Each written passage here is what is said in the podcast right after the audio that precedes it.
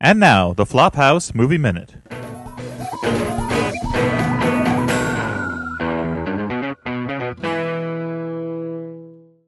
Dearest Flophouse listeners, I, like many of my generation, grew up associating Christmas with one thing television specials.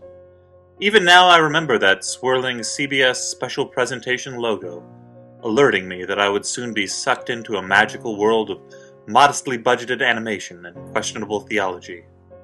Other than the incomparable Charlie Brown Christmas, the finest examples of these programs came from the Rankin Bass studios, where tiny models were brought to life and given the voices of old Stan Freberg actors. Recently, I revisited these programs to see if they carried the same magic I felt as a child, but sadly, I found them wanting. Take Santa Claus is Coming to Town. Now, this is the one where Santa, played by man-child Mickey Rooney, is given a comic book style origin story because a jolly man who gives away toys is only interesting to kids if he's got a backstory. For instance, we are taught that he learned his distinctive laugh from listening to seals, since no one has ever laughed before without a specific inciting incident. I, for instance, learned to laugh from Neil Simon. Thank you, Neil Simon, for making me laugh about falling in love. Again. Anyway, it turns out that the reason Santa sneaks into houses and leaves toys in stockings is that at some point in the past, the vaguely Germanic Burgermeister Meisterburger outlaws all toys, and the only way Kris Kringle can save the children from a life without fun is by secretly delivering the toys late at night. So far, so good. In fact, Rankin Bass should be commended for sneaking a little Thoreau style civil disobedience into children's programming. Here's the problem, though. Eventually, the Burgermeister Meisterburger dies and his reign of terror ends. Yet, Santa still sneaks into houses through the chimney. Clearly, St. Nick has some sort of thing for breaking and entering.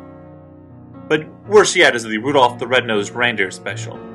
Now, I love Rudolph and his annoying, feedback-producing nose as much as anyone. I love portly prospector Yukon Cornelius, and I love the gay dental elf Hermie. What bothers me are the so-called misfit toys. Let's examine the supposed flaws of these misfits. One of the most famous is Charlie in the Box. In his own words, My name is all wrong. No child wants to play with a Charlie in the box. First, Charlie, I'm pretty sure any kid amused by a Head on a Spring won't care if you're misnamed, but leaving that aside for now, if you really want to be named Jack, then go down to Toy City Hall and have your name legally changed. Or, just tell people your name is Jack. They won't know. If a talking head in a box introduces himself to me as Jack, I'm not asking any questions. Or what about the water pistol that shoots jelly? That's not a misfit toy, that's a toy that's been improperly used. Here's an idea empty out the jelly, put in some water, and you've fixed it. Sure, the water might taste like fruit for a while, but that'll fade. Or the supposed misfit that's a bird that doesn't fly, it swims. Yeah, so what? That's what penguins do, and I don't hear them complaining. Basically, these toys are a bunch of whiners.